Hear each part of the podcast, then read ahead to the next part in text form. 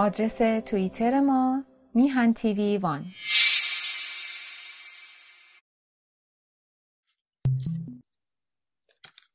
با سلام به بینندگان گرامی تلویزیون میهن و تشکر از دوست عزیزم آقای سعید بهبهانی. از خدمتتون من گهگاه شعرهایی رو در مورد این صابر شیروانی خوندم و حالا یک شعری هم این جلسه می‌خوام بخونم. اینکه در یک مجلس ده مرد با هم صحبت می‌کنن. تیپ های مختلف جامعه از جمله ایران رو بیان می‌کنه. وکیل میگه برای حقسیزه حقلی دیب birçok گناه بات میشم. به ناحق گفتم حق داره خیلی گناه کردم. حکیم میگه دکتر درد تشخیص etmeyip قوم اقربا آغلات میشم. درد رو بیماری رو تشخیص ندادم باعث مرگ بیماری شدم و قوم اقرباشو به گریه انداخت تاجر میگه من حلالی لحرامی بیر بیری نگاه میشم منم حلال و حرام رو به هم قاطی کردم. کلا سر مشتریام گذاشتم روزخان میگه ümmetin پولون alıp من جزلرین اصلاح میشم. پول مردمان رو گرفتم چشماشون رو آب چشماشون رو در آوردم. کار دارم. درویش هار da bülsem su qaçıb min min yalan söz satmışam. هر جا ببینم که یه بازاری باز شده اونجا هزاران حرفای مفت زدم صوفی که بزرگتر از درویش دورگرده روز و شب حق حق دیب من هر چسه اوینات میشم منم مردمان رو در خانگاه وادار کردم حق حق بگم و به بازیشون گرفتم ملا günde bir فتوا verip مخلوقی çok Allah میشم هر روز یه فتوایی دادم مردمان رو خوب فریب دادم عالم علم قطع امیدت میشم یک سر به قومه میشم جامعه ایران رو بدبختی اون دوره 90 درصد دیوان صابر که در ملا نصرالدین صاحب شده حکم نامه مربوط به ایرانه میگه که من امیدم از این ملت قطع شده که به علم گرایش پیدا کنن. به کلی این قوم رو سنگش رو انداختم یعنی ترکشون کردم در مقابل علم جهل میگه ارتادا کف ایلیه من هم مرامت ساخت میشم منم در وسط رقصیدم کیف کردم و به مرام خودم رسیدم. شاعر بلبله عشقه گیله دایر yalan fırlaşma بلبل و عشق دائما دروغ بافتم. عوام anlamam اصلا هرگز نخواهم فهمید. جهالت بسترنده یاد میشم. من در بستر جهالت خوابیدم. روزنامه هم میگه؟ من جریده دلماغ چون مطلبی uzat منم برای اینکه روزنامه هم طولانی بشه مطلب رو دراز کردم. خواستم بگم که این وضعیت اصناف مختلف به خصوص علم و جهل و عوام خیلی کوتاه ولی خیلی گویاست. عزیزان این کتاب به قول کسروی به اندازه یک لشکر به مشروطیت ایران خدمت کرد و زنده یاد تیمسار کی گفتش که در اون دنیا جل 1906 تا 11 این یک آفتاب طلوع کرده بود. ماه و خورشید نبود. من برگردم به عزیزانی از من مطالبی رو فرستادم باز. یکی از عزیزان از من خواست که حتما این خاطراتی که دارم بعضی هاشو که جاییم ننوشتم در تلویزیون میهان بازگو کنم. روزی عبدال آیت الله عبدالحسین امینی که در نجف از بس ساکن بود نجفی هم امضا می‌کرد که زاده در سراب در 1281 شمسی و در گذشته در تیر ماه 1149 در تهران. مشهور به علامه امین. از مراجع به نام شیعه و نویسنده کتاب القدیر که آخونده دایرت المعارف بهش میگه. و چند سال پیش هم فهمیدم که این آیت الله امینی از قاتلان احمد کسروی مورخ نامدار مشروطیت بوده. در دادن پول برای تهیه اسلحه به نواب صفوی.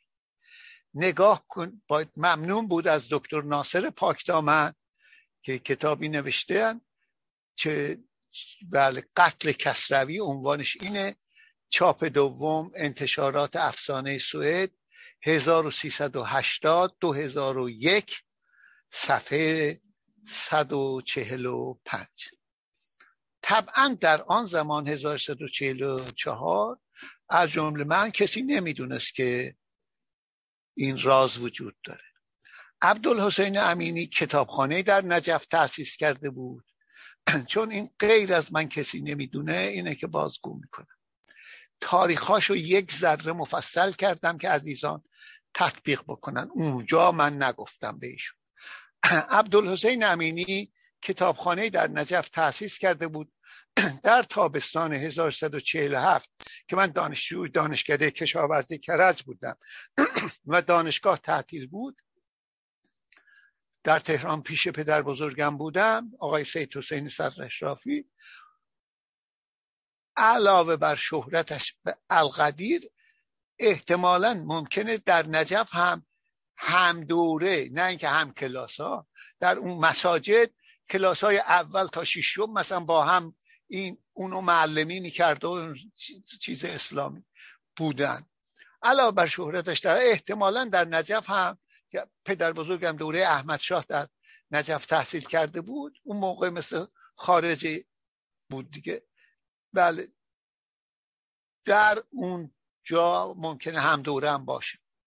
امینی با آخوندی که کتابخانهش رو اداره می‌کرد اومدن.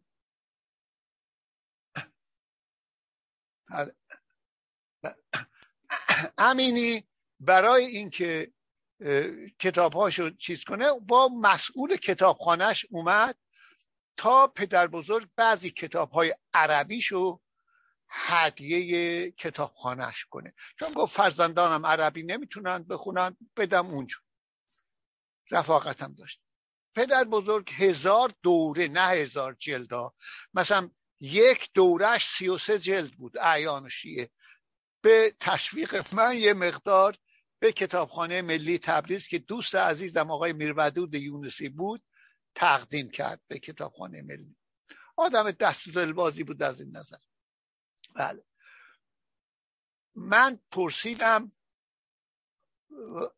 وقتی که به اصطلاح دادن کتاب ها تمام شد و ایشون ثبت کرد پرسیدم آقای امینی می توانم سوالی از شما بکنم؟ با خوشرویی گفت بله بله. پرسیدم واقعه قدیر خم که در 18 زیهجه سال ده هجری قمری اضافه می‌کنم. برابر 28 اسفند سال ده خورشیدی و 16 مارس 632 چقدر یعنی چند ساعت طول کشیده است؟ این که پیغمبر اسلام در حجت الوداع سفارش کرد تمام کسانی که پیشتر از پیغمبر به سمت مدینه رفته بودن برگردن و منتظر شد چند کاروان هم که بعد می آیند رسیدن من الانم حضرت میگه اون موقع کاملا حضرت میگه. حضرت محمد صحبت کوتاهی کرد و بعد حضرت علی رو به قولی کمرش رو گرفت بالا برد. یا دستش رو بالا برد چون پیغمبر که کمتر از سه ماه بعد از اون خواهد مرد نمی‌تونست علی به اون وزن رو بلند کنه.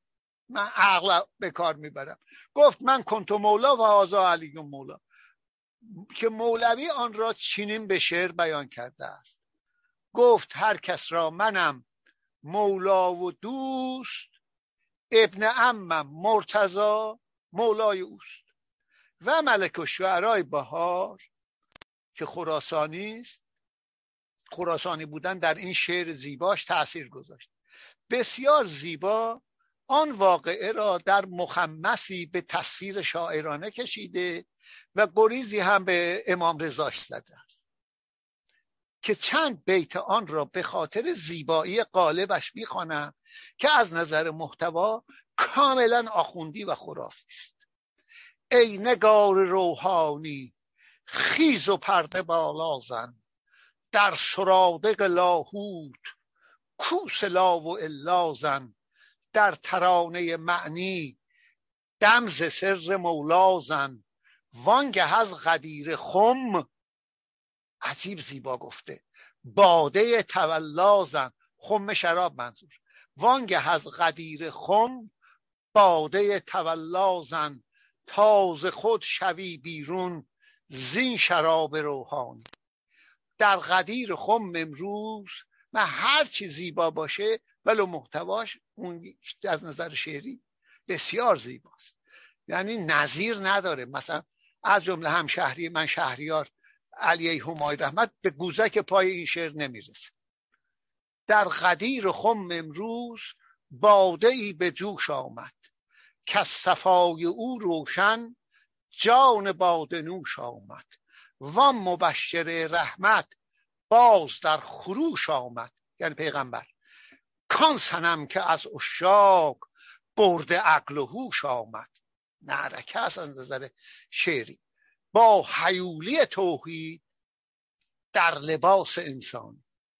در قدیر خم یزدان گفت مر پیامبر را که از پی کمال دین شو پذیره هیدر را. پس پیامبر در دشت برنهاد منبر را برد بر سر منبر هیدر فلکفر را. شد جهان دل روشن زاند و شمس نورانی. گفت بشنویده گم قول حق تعالی را. همش روایت. هم به جام بیاویزید. گوهر تولا را پوزش آورید از جان. این ستود مولا را این وسیع برحق را این ولی والا را با رضای او کوشید در رضای یزدان. اینجاش معرکه کرده اوست که از خم لاهوت نشأت صفا دارد. در خریطه تجرید گوهر وفا دارد. در جبین جان پاک نور کبریا دارد. در تجلی ادراک جلوه خدا دارد. یه دلی الله شد. در رخش بود روشن رازهای رحمانی. کی رسد به او؟ وهم مرد دانشمند. کی توان به وصف او دم زدن ز چون و چند؟ به که عز مدهارم از پدر سوی فرزند حجت سمد مظهر آیت احد پیوند شبل هیدی کرار خسرو خراسانی یعنی امام رضا علی ثانی بست.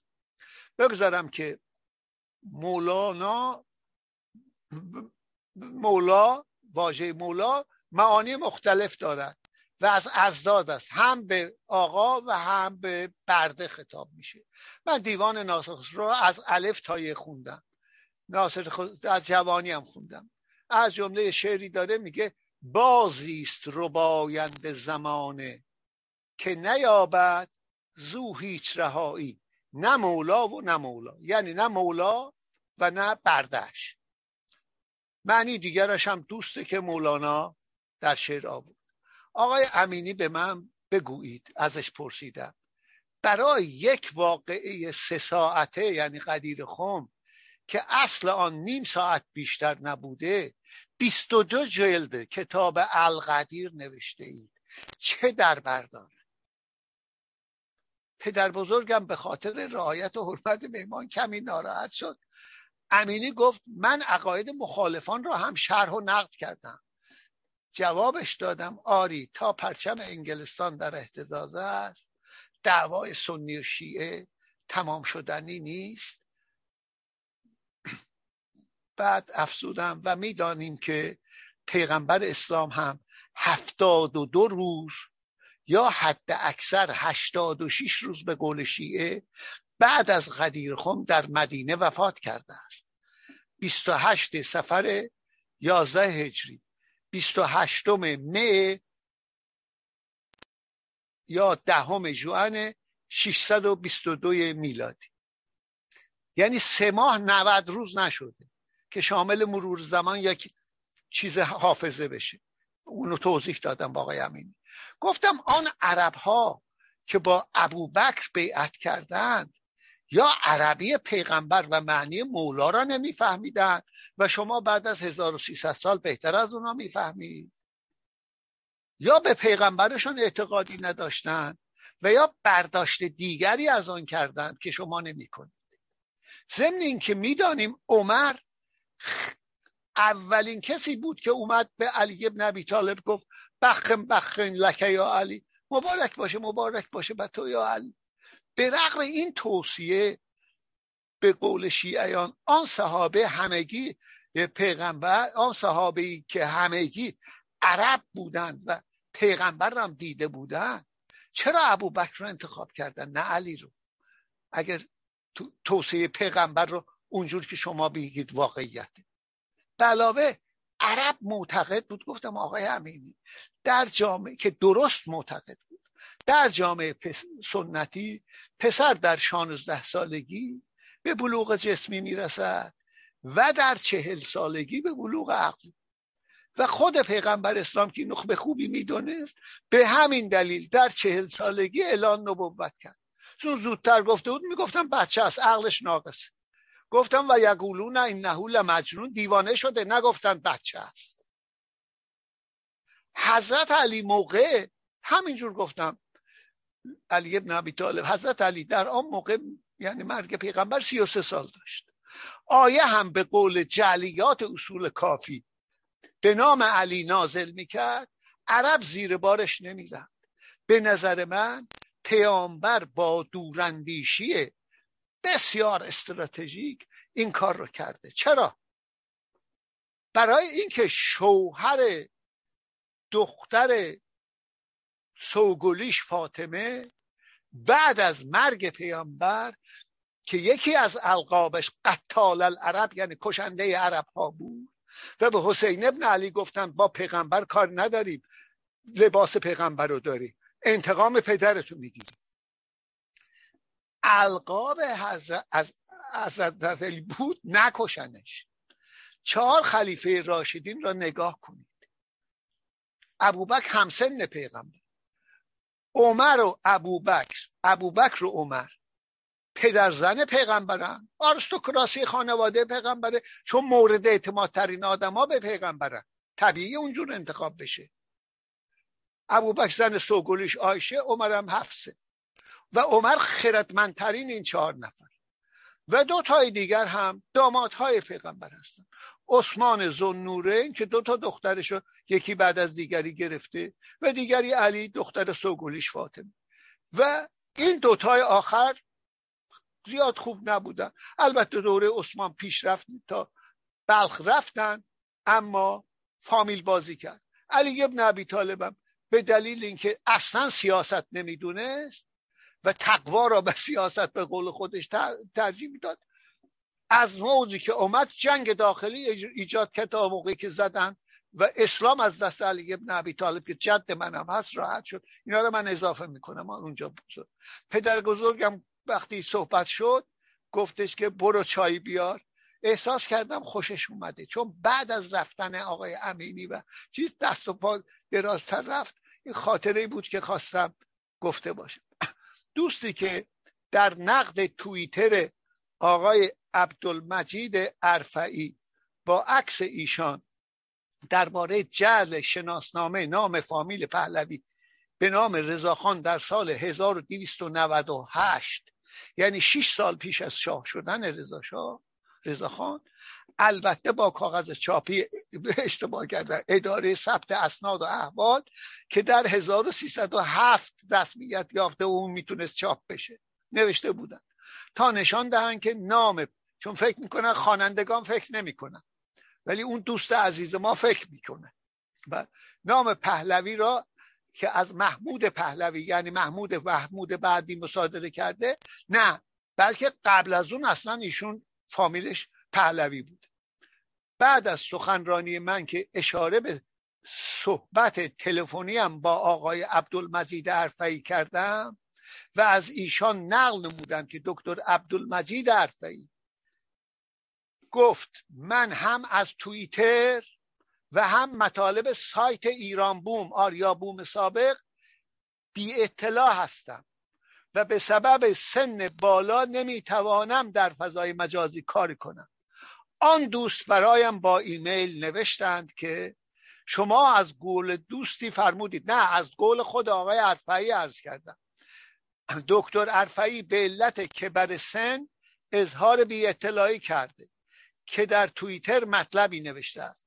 احتمالش هست که شاید دوستداران یا دوستان ایشان به نامش در توییتر پروفایلی ایجاد کرده باشند که در صورت صحت کار ناجوان مردانه است و به نظرم به نظر اون دوستی که اینو نوشته دوستان من پارانتز اضافه می‌کنم حقیقی دکتر عبدالمجید الفایی یعنی ایشان باید او را در جریان میگذاشتند که گذاشته شدن و نوشته من با توجه به اظهار نظر های سست و بیمایه بود که در توییتر ایشان خوانده بودم.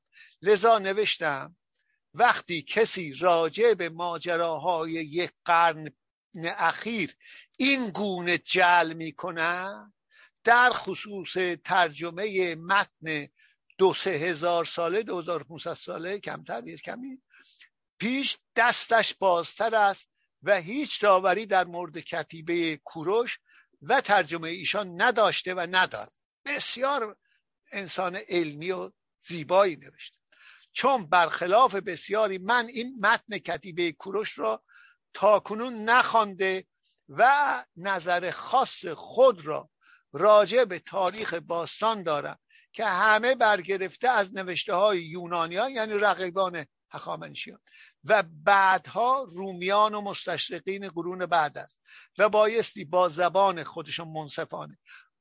اصلی خواند که فاقد آن زباندانی هستند این که دکتر عبدالمجید عرفایی یکی از بابلی و نیز ایلامی شناسان بزرگ و زنده ایران هستند هیچ تردید نداره. حتی اون توییترش هم درست بود باز تردیدی در این ایجاد نمی‌کرد. در آن وجود ندارد. در تلفن ایشان در مورد توییتر اظهار بی اطلاعی کرد. در مورد اینکه گوتی ها آشور نیستن که در همون سایت ایران توضیح 17 نوشته از قول آقای عرفایی آشور رو اضافه کردن. بله. تاکید نمود که چند سال پیش تاکید نمود که بله درسته. آشور گوتی آشور نیست. چند سال پیش هم در نامه که با اون دوست بهشون فرستاده بودم اون رو تایید کرده اما آقای دکتر عبدالمجید عرفایی اون چیزی که من طولانی راجع به بل خوندم ریشه های نمی‌دونم اکدی و آرامی و بابلی و تورات و قرآن و غیره ایشون فقط به یک دیکسیونر چیز رجوع می‌کرد با وجود ولی نه به متن استوانه کروش که اون چی میگه؟ عجیبه. اصرار داشت که بل در معنای آن معین خدا و ارجاب مردوک است. حال آنکه خروش از بل و نبو می‌خواهد که اون دو واسطه بشوند که مردوک عمر کوروش و پسرش کمبوجیه را زیاد کنه.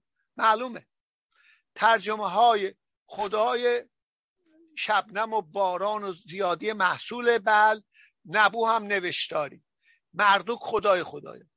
ترجمه های متعددی از این متن کوروش وجود داره که من همه رو خوندم. چند تاشو اسم می‌برم؟ دیگه طولانی نمی‌کنم. مشیر دوله پینیا تاریخ ایران باستان. با حذف متاسفانه 19 سطر راهبان بابلی همچون مقدمه و روشنگر کل متن. تا کتاب ایرانویچ دکتر بهرام فروشی سطر اول و دوم رو خود ایشون اضافه کرد. و ترجمه دکتر عبدالمجید عرفایی که از نظر اون حاشیه ها و نوشتارها بهترینه روشنگر خیلی اشتباه هم داره در حاشیه ها نه در من و شاهرخ رزمجو و دکتر هایده خانم دکتر هایده ترابی که ایشون هم بابلی شناسن و دکتر رضا مرادی قیاس آبادی بر بازبینی سومشان و ترجمه های انگلیسی و فرانسه و غیره و یکی هم که منشور محمد رضا شاه بود که همه اینها رو در هفتم آبان که هیچ روزی هم نیست من اتفاقی نیفتاده کوروش کبیر در 18 همش وارد شده دوازدهم مهرم بابل تصرف شده توسط گشونش. بنابراین بله آقای قیاف سابادی هم جلیان. چون این جمله رو من از راسل خوندم که هر چی رو می‌خونید برید ضد اون رو بخونید و ممکنه هر دو از ورزی کرده یا اشتباه کرده باشن وسط هر دو به قضاوت بنشینید یک نوشته منفی هم هست به نام منشور حقوق بشر کوروش کویر یاوه بزرگ. سایت آقا اجازه. که پس از آن که نوشته آقای نویدار پس از آن که این نوشته را در ماه ژوئیه 2008 یعنی 25 اوت چاپ کرد. در اینجا گذاشتم با پروفسور ویس ویس هو فر و دکتر گالاس تماس گرفتم و دیدگاه های آنها را جویا شدم. پس از خواندن نوشته زیر پاسخ آنها را در اینجا بخوانید. لطف کنید به منشور حقوق بشر کوروش کبیر. یاوه بزرگ یعنی حقوق بشر نیست. منظور اون یاوه بزرگ به حقوق بشر برمیگرده نه به خود کوروش. سایت آقا اجازه. من دیگه اونا را نمی‌خونم. عزیزی باس دوست یهودی.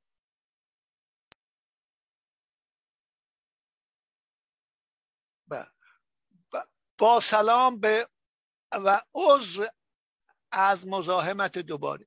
یکی دیگر بسیار ممنونم از ایشون باز. یکی دیگر از اشتباهات فاحش که متاسفانه خطای معرفت شناسی است. من اون جمله منو آورده از نظر پروفسور گوسورو استفاده از واژه پیدایش در تمام انجیل تورات سفر پیدا سفر پیدایش می نویسه. نه سفر نه. اون همیشه سفره. سفر پیدایش یعنی کتاب پیدایش به جای سف... سفر آفرینش. آفرینش درسته نه پیدایش. درست میگن. خطای چاپی همه است. برای کتاب اول تورات می در کلمه پیدایش حرفی از آفریدن و آفریننده یعنی خدا نیست پیدا شده. می‌تونه تصادفا پیدا شده باشه. از بیگ بنگ به وجود اومده باشه. و از کلمه پیدایش می‌توان اینگونه استنباط کرد که پدیده ای مانند تئوری بیگ بنگ باعث پدیدار شدن هستی نور زمین آسمان انسان و غیره شده است. کتاب اول تورات را باید کتاب آفرینش نامید. من زیای صدر اضافه می‌کنم و نه کتاب پیدایش. تا مذهبیون ایشون نوشتن. خوشنود مانده و در قعر حماقت خود بماند. زنده باشید دوست عزیز. ممنونه این توضیح دومتون. خطاهای رایج زیادن از جمله اعور مزدعه رو در فرمانهای شاهنشاهان اخامنشی که در جشنهای 2500 ساله نارمن شارف نوشته شاپور شهبازی دکتر شاپور شهبازی هم ترجمه کرده تقطیع کلمات می نویسن اعور مزدعه و خود نارمن شارک می نویسه که الف اول و آخر میفته میمونه اوره یعنی شهر در اصطلاح هخامنشی کشور. مزدعه یعنی مزداده و عطا کرده. یعنی خدای کشور بخش. با تجاهل العارف کامل. یعنی خود را آگاهانه به نادانی زدن. اهورا مزدا می‌کنن. که چیز لقب چیز عنوان زرتشتی است به نام دانای بزرگ هستی بخش. داریوش بزرگ با دانای بزرگ هستی بخش کار نداره. می‌خواد خدایی داشته باشه که این 26 ساترابش رو بگه اون از آسمان داده. من در جواب آن شنونده یهودی تبار به خاطر تصحیح خدای مشهور سفر و اصلاحش به سفر به معنی کتاب در زبان عبری گفتم که بارها از استادم زندیات پروفسور ایو گوسو ذکر خیر کردم که دو نوع خطا وجود دارد.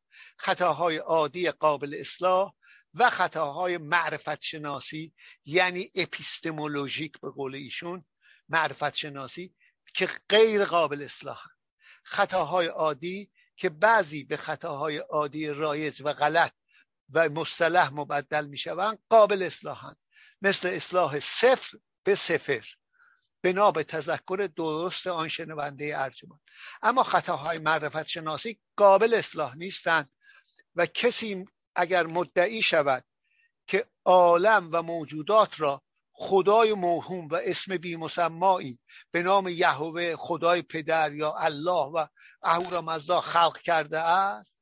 این خطا قابل اصلاح نیست و چون خدا هزار و یک اسم دارد به نظر من ابن سینا که اهل اشارت است یکی از کتابهایش هم نامش اشاراته. در به قول آن کس از اهل اشارت که بشارت داند. در بیان این جمله به خدا و هر خطای معرفت شناسی دیگر اشاره دارد.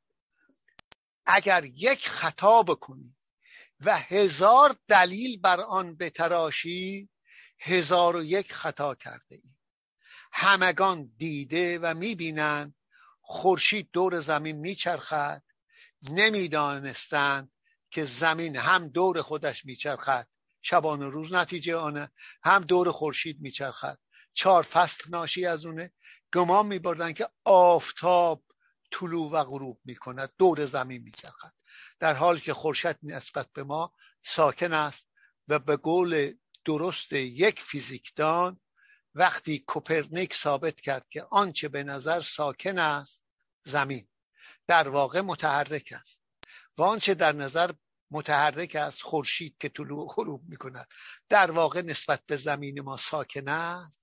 نشان داد که چگونه داوری های ناشی از مشاهدات غیر علمی می توانند گمراه کننده باشند. من همینجا تموم می کنم برمیگردم به کتاب سلمان رشدی و حقیقت در ادبیات که رسیدم به بخش آخرش.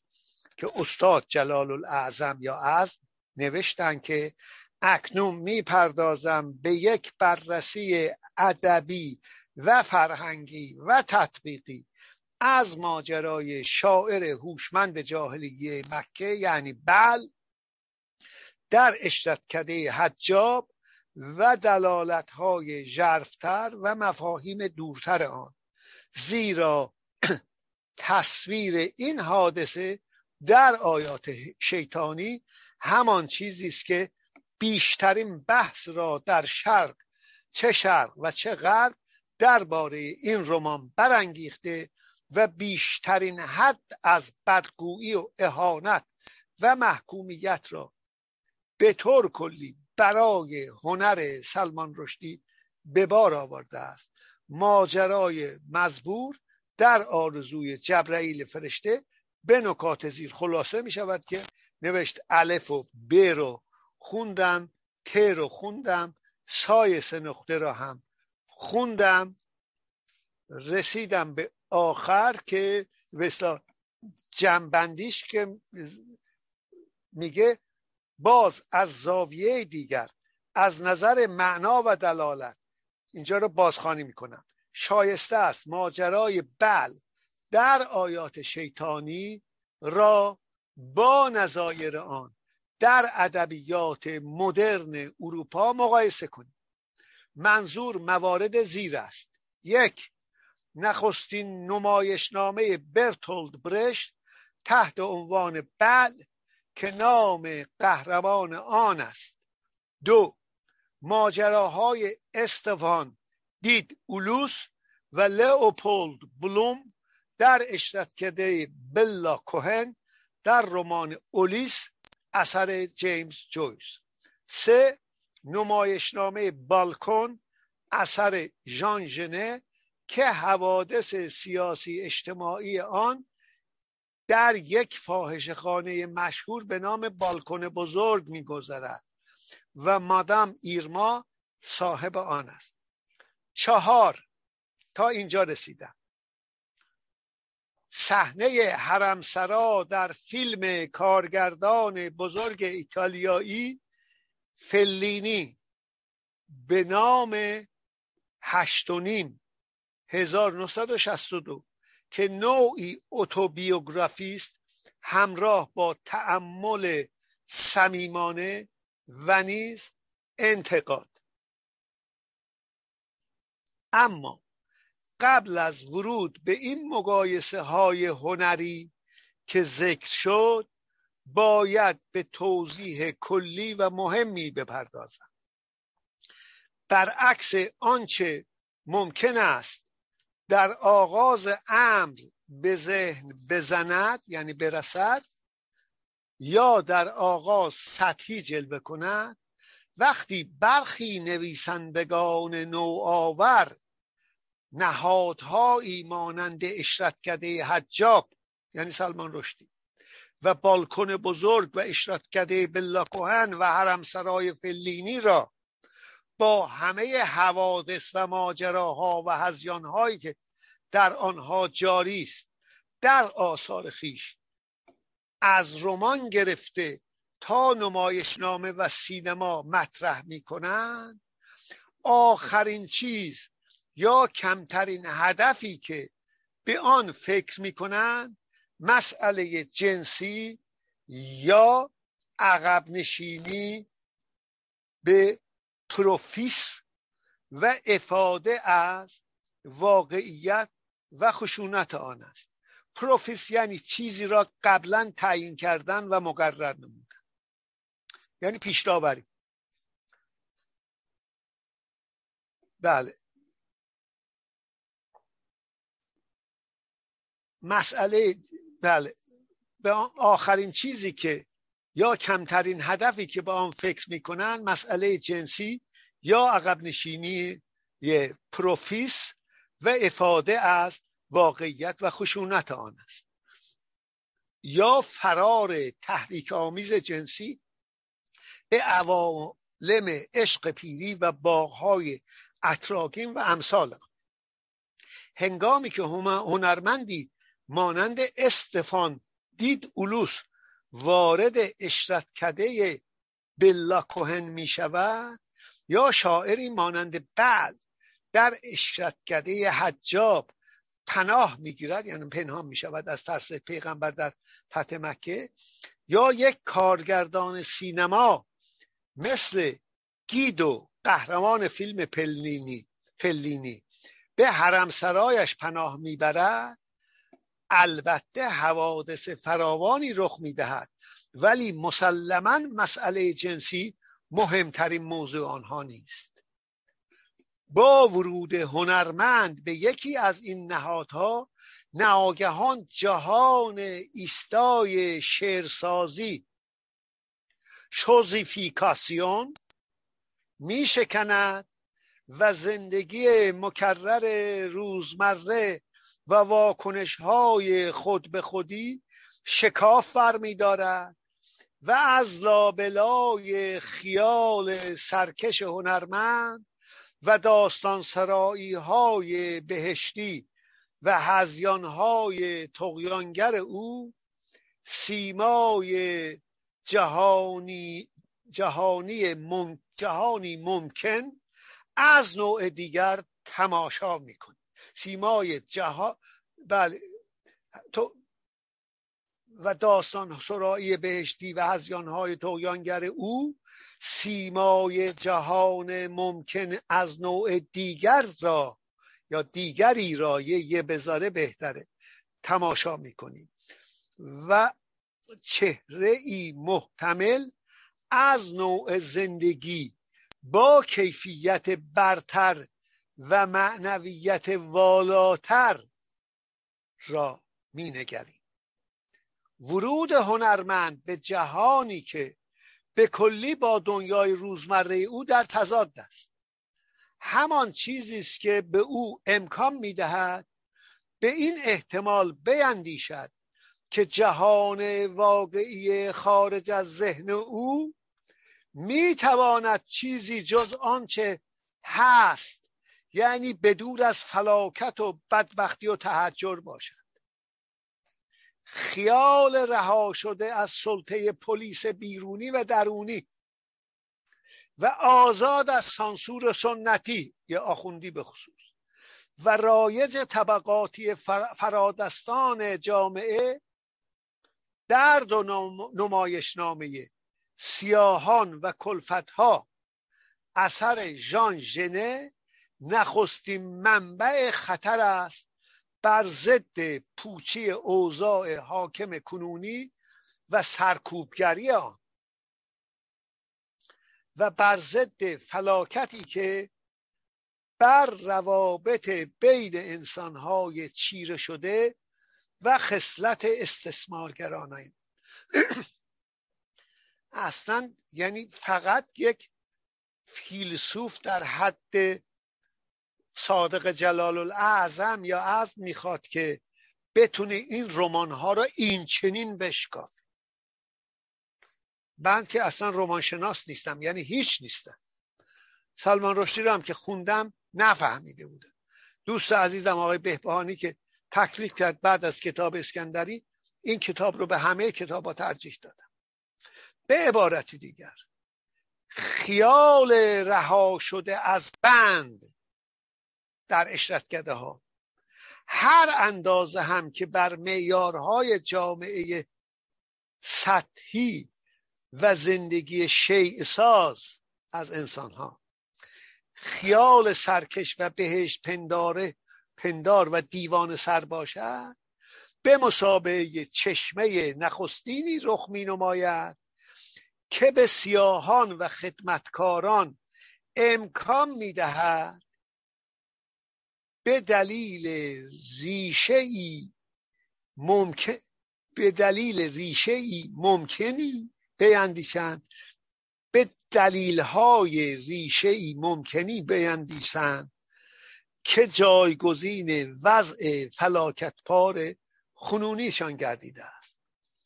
و جهانی مبتنی بر وجود ارباب و نوکر را واژگونه کرده و سرانجام از آن انتقام بگیرن و استراتژی ها و تاکتیک های ضروری برای تحقق آرمان رهایی خیش را استنتاج نمایند.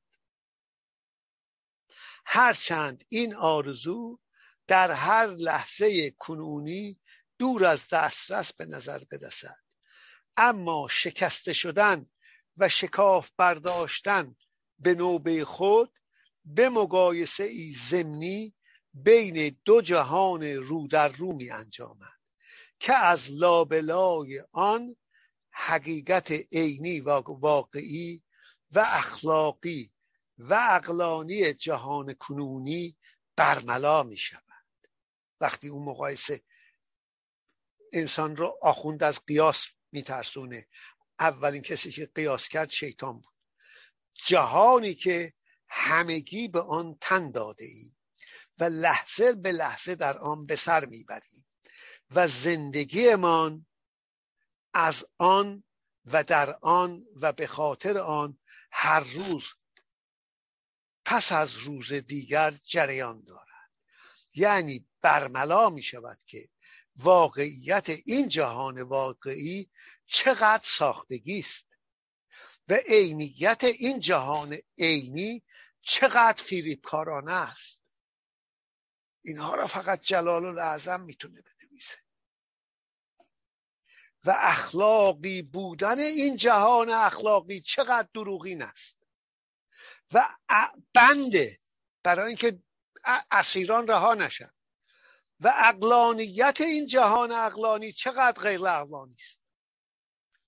این جهانی که حقیقی نامیده می شود هیچ چیز آنطوری که هست نمی نماید در حالی که در اشرتکده حجا و اشرتکده بلا کوهن و همه الا کوهن همه چیز در عمل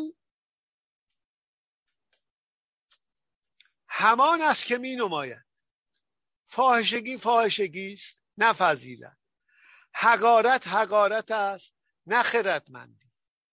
و امر جنسی امر جنسی است نه ارتقاء روح. و دروغ دروغ است نه سیاست. هزیان هزیان است نه بیماری دینی به اصطلاح. و بدیل بدیل است نه ناکجا آباد. و اوهام دینی اوهام است نه حقیقت. آن جهان دیگر که هماهنگ و همسنگ با خیش باشد راهی است که هنرمند پیش از فیلسوف و دانشمند با شرف و همراه با او خواننده و تماشاچی به سوی آن ضربه شکاور در پیش دارد. ضربه ای که نیل به آن مستلزم پیمودن مسافتی از آگاهی و هوشیاری است. مسافت مسافت بین غرق شدن ابلهانه در جهان نخستین و تسلیم شدن کورکورانه به قوانین و عادات آن. از یک طرف و آن ضربه شکاور از طرف دیگر. به این دلیل است که زشتی واقعیت بیرونی و ایوب آن پس از آنکه هنرمند از آن عقب نشینی می کند و آن جهان واقعی را به یک معنی پشت سر می‌گذارد همزمان در اشرتکده حجاب یعنی بعد و بلا کوهن و بالکن جان جان ژنه که بردقان و غیره کلفت ها بر او آشکار می شود در اینجا نباید فراموش کنیم. محشره واقعا. در اینجا نباید فراموش کنیم که تنها قدیس حقیقی و خالص در رمان جنایات و مکافات اثر داستایوفسکی همانا سونیای فاحشه است. و تنها موجود پست همانا نامزد خواهر راسکو لینکوف است که برخوردار از صفات و خصلت است که مورد احترام همگان است. همچنین فراموش نمی کنیم که تنها انسان حقیقی در نمایشنامه فاحشه مورد احترام. لپوتن رسپکتیوس اثر ژان پل سارت که به نام فاحشه است. به نام فاحشه بزرگوار ترجمه شده در فارسی. که درست در نقطه مقابل درویی و نفاق قرار می‌گیرد که اخلاقیات شخصیت های محترم دیگر در اخلاقیات شخصیت های محترم دیگر دیده می شود اخلاقیات سراپار دروغ و ظاهری. از سوی دیگر هنگامی که هنرمند همراه با او خواننده و تماشاچی به اشرتگده عمومی و امثال آن پا می‌گذارد دشواری های زندگی عادی روزانه و قواعد و مقررات و ممنوعیت های آن از دوشش از دوشش ببخشید. برداشته می شود و این لحظه ورود به زمان مناسب برای برخورد سریح با خیش بدل می شود و این لحظه ورود به زمان مناسب برای برخورد سریح با خیش بدل می شود و در نتیجه آنچه در ناخداگاه فرد وجود دارد به سطح می آید و غریزه سرکوب شده از تاریکی به سایه می آیند و آنچه نهفته بود تا حدی آشکار می شود و خیال از اسارتگاه آگاهی شی شده رها می گردد ایشون در صادق زلال اعظم در زیر نویس می نویسه یادآور شعر خیام. شیخی به زنی فاحشه گفتا مستی. هر لحظه به دام دیگری پابستی. پابستی. حالت مستری داری یعنی پابست هستی. گفتا شیخا هر آنچه گویی هستم اما تو چنانچه مینمایی هستی؟ تقیه آخوندی. خیام فیلسوف لاعدری دنیای اسلام در کنار ابوالعلای معری و در هر حال اشعارش از اینه و چیزهای تفسیرهای دیگر هم من به عهده خوانندگان و بینندگانی که من دو تا در کتاب خیام شناسی دو تا شعرش و هر ربایش یک بار در میهن تیوی تفسیر کردم از خیام شناسی محمد مهدی فولادوند و میارهاش هم ایشون داده بود.